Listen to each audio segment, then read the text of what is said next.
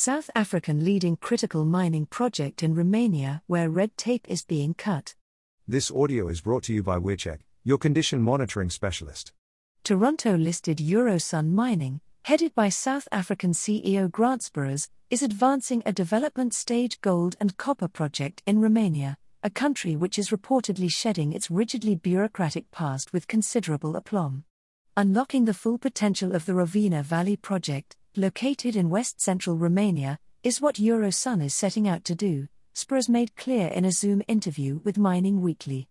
Also, watch attached Creamer Media video. In agreement with government, mining production will be more copper centered amid the Critical Raw Materials Act passed by the European Union in December last year. This is our ticket to ride, was Sboros' comment on the new critical minerals laws.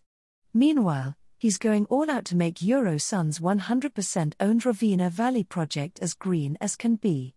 The planned mining process excludes cyanide and wet tailings, and the people of the region are reportedly dead keen that he builds on Romania's 2,000 year old mining legacy. I was there last week, and every single person who you engage, from waiter to mayor, wants the project to happen as quickly as possible, Extraction Communications consultant Richard Dolamore stated in a preliminary note to Mining Weekly. Notwithstanding this enthusiasm, Euro Sun has full compliance at the very top of its agenda and respects everything around what it describes as a beautiful, relatively uninhabited, slightly wooded area with steep hills. The project will be the biggest in the last 35 years, and government will earn 45% of the bottom line. Since beginning his role as CEO in January last year, Sboros, who cut his teeth in mining in South Africa, has been engaging intensively with the government. The environmental impact assessment stage is now a hair's breadth away, and the mine will take two years to build, with first production expected to take place in mid July 2026.